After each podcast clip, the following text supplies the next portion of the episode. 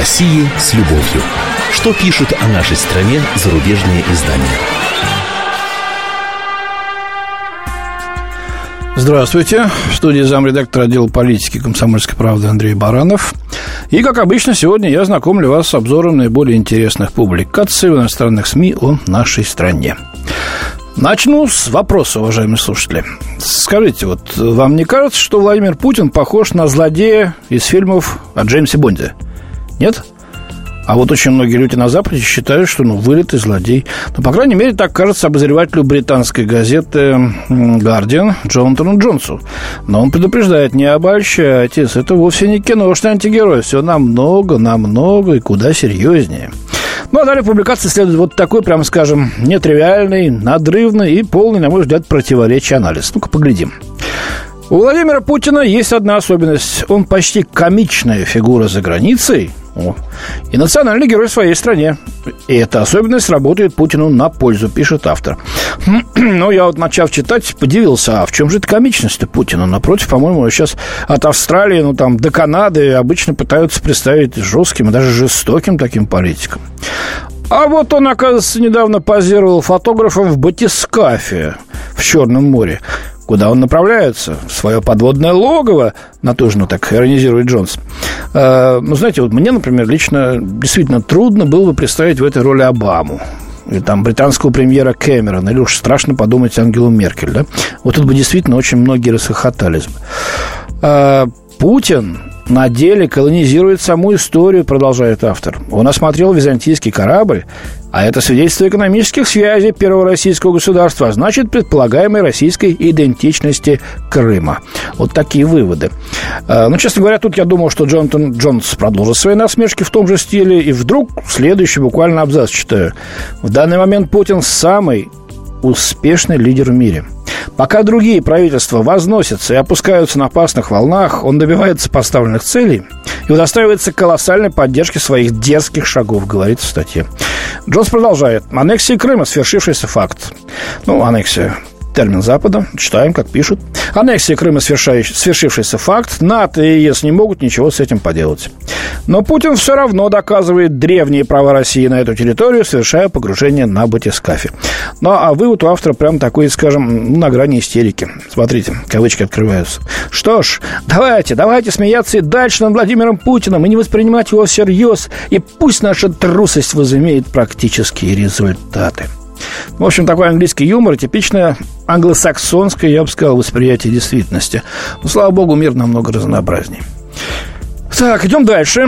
Тема уничтожения санкционных продуктов, которые контрабанды пытаются завозить в Россию, вторую подряд неделю привлекает внимание наших иностранных коллег. Тут тоже хватает сарказма, иронии, и за ними полно абсолютно нелогичных рассуждений. АТАС! Русская полиция охотится за кальмарами. Так называется статья корреспондента газеты американских деловых кругов The Wall Street Journal Пола Сонне. Инспектор прибыл на склад в Кемерово с миссией, которая является приоритетом Кремля, с целью конфисковать и уничтожить 93 фунта запретных испанских кальмаров, пишет он. Все было задокументировано посредством видеозаписи. 93 а, фунта, ну, где-то 30 кило, да? Место инспекторы состязаются в рвении, стараясь произвести впечатление на Кремль, считает автор. Самый большой фурор произвела видеозапись из Татарстана, где представители властей устроили что-то похожее на импровизированный показательный процесс над тремя мороженными венгерскими гусями. Веселится полсонны. В статье приводится мнение Татьяны Становой, э, она представляет Центр политических технологий московский, который написал доклад для московского же центра Карнеги. Ну, понятно, Карнеги. Так, во-первых, американцам понятнее, ближе, свое все-таки. А во-вторых, ничего хорошего про Россию аналитики для Карнеги, как правило, не пишут.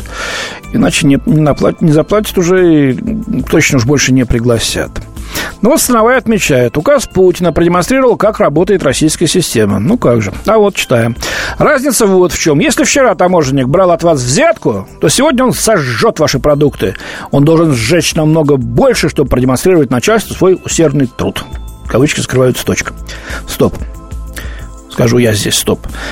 Значит, западные фирмы давали взятки, да, чтобы обойти закон и пропихнуть сюда к нам свою контрабанду. То есть стояли как принято говорить, в начале коррупционной цепочки. А если российские таможенники взятки брать перестали, ну, хотя бы, чтобы выслужиться перед Кремлем, и эту контрабанду в соответствии с законом уничтожают, как принято, кстати, во всем мире, в том числе и, конечно, на Западе, вот, то это хорошо или плохо? Разве нельзя рассматривать это как борьбу с коррупцией, например? Что выходит, если это затрагивает интересы прозападной страны? Нет, нельзя. Ну, вот такая логика. Оцените ее, пожалуйста, сами. Еще одна публикация в американской Wall Street Journal. Ее корреспондент Андрей Остроух подмечает, ну, очевидно, э, наш соотечественник, работающий в этой газете, подмечает, э, как Россия, россияне пытаются смягчить последствия ослабления рубля. Ну, например, турагентства пострадали от валютного кризиса особенно сильно, отмечает автор. Россияне стали экономить на турпоездках. И вот что делает э, московское, например, турагентство э. Теперь указывает цены путевок в Европу и Азию в долларах и евро. Но когда клиенты выбирают конкретную дату поездки, им сообщают цену, номинированную в рублях. Просили, так сказать, э, не особо не э, светить это, но вот в, э, в статье все-таки приводится, потому что, как мы помним, с 2006 года, кроме как в рублях, цены у нас указывать нельзя. Но чем объясняют э, э, вот представители турагентства эту свою тактику? Раньше они буквально ежедневно вынуждены были менять, так сказать, ценники, э, там все больше нулей, все больше цены росли в рублях. Это очень отпугивало клиентов, чисто психологически давило, и стали люди меньше обращаться. Стали указывать евро. Ну, евро, понятно, оно растет, доллар растет. И как-то люди приноравливаются, видимо, у кого-то есть валюта или знают, на что идут, и цены эти остаются стабильными, остаются вот на протяжении там месяца, несмотря на то, что в рублях это повышается. Вот. Так вот проще, как говорят, чем постоянно пугать клиентов, ежедневно меняя ценники. Представитель российской крупнейшей сети магазинов бытовой электроники МВидео сказал автору, что компания не планирует повышать цены, пока не распродаст товар, имеющийся на ее складах сейчас. Вот автор пишет, что рубль ослаб к доллару примерно на 13,5% за последний месяц, а за последний год на 45%, пишет автор. Но но паника декабря прошлого года, когда россияне стояли в очередях, чтобы обменять рубли на твердую валюту, пока не повторяется. Уверенность в завтрашнем дне отчасти восстановилась. Вот, например, э, Андрей Алексеев, мнение приводится его, он владелец Zen Tea and Coffee Shop в Москве, все почему по-английски. Вот, он сказал автору, что не планирует повышать цену э, на кофе-латте, хотя его издержки на оптовые закупки всего за два дня выросли на 15%. Скорее всего, я не повышу цену, сейчас будет очень интересно. Буду сокращать маржу, то бишь прибыль, да? Сейчас она составляет около 300%. 300, повторяю, пояснил Алексеев. Товарищи, ну это же те самые 300%, из-за которых по Марксу нет такого преступления, на которое не пошел бы капитал, даже под страхом виселицы. По-моему, так у классика-то было. Вообще везде, во всем мире 10% прибыли считается отличным показателем для бизнеса. 15-20 великолепным показателем. А у нас вон 300, ну что ж, придется снижать. Придется привыкать. Я вот, хоть и не экономист, но беседовал со многими представителями этой славной науки, да, по которой мы сейчас все живем. Так вот, они говорят, что алчность и жадность – основные, пожалуй, причины, не нефть, не остальное. Алчность и жадность наших э, торговцев является одной из главных причин того, что цены растут, а не снижаются. Им мало. Ну и по данной публикации Юлии Смирновой в Washington Post она задается вопросом, почему в России многие автомобилисты декорируют свои автомобили наклейками на Берлин или Георгиевской лентой. Вторая мировая война, пишет она, всегда была одним из центральных элементов российского патриотического мифа. Ну, слово «миф» оставим на совести этой авторессы, хотя видно, что она тоже не чужда российскому миру Юлия Смирнова. С началом украинского кризиса это вот Вторая мировая война, по ее мнению, приобрела дополнительный смысл. Борьба с киевскими фашистами, киевские фашисты, конечно, в кавычках, сравнивается с победой над нацистской Германией, говорится в статье. Смирнов замечает, как неудивительно, воспоминания о войне мало влияли на отношения россиян к Германии. Например, пять лет назад лишь 1% россиян считал Германию враждебной страной – а 24% воспринимали ее как союзника. Ну, Смирнов объясняет это былой дружбой СССР и ГДР, а также почему-то тем, что вот Шредер, бывший э, канцлер Германии э, Герхард Шредер, значит, вот э, вошел в правление Северного потока и экономически, так сказать, сотрудничал с Россией. Я думаю, что для большинства простых людей у нас здесь это мало что значит, да и вряд ли кто помнят о таком политике, как Герша Шредер. Сегодня же все наоборот. 2% россиян считают Германию союзником, а враждебной страной 19%. Но любопытно, что подавляющее большинство россиян продолжает относиться к немцам нейтрально, добавляет Смирнова. Вот. Э, Меркель вывела критическую позицию по отношению к действий России на Украине, и э, во многих это вас в Москве удивило.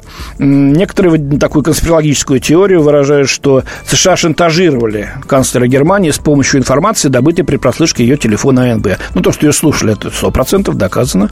Может, чего и говорили. Можно сказать, что смесь старых и новых стереотипов заставляет россиян вернуться к боевым кличам типа «на Берлин», заключает э, Смирнова. Ну, что ж, это ее мнение.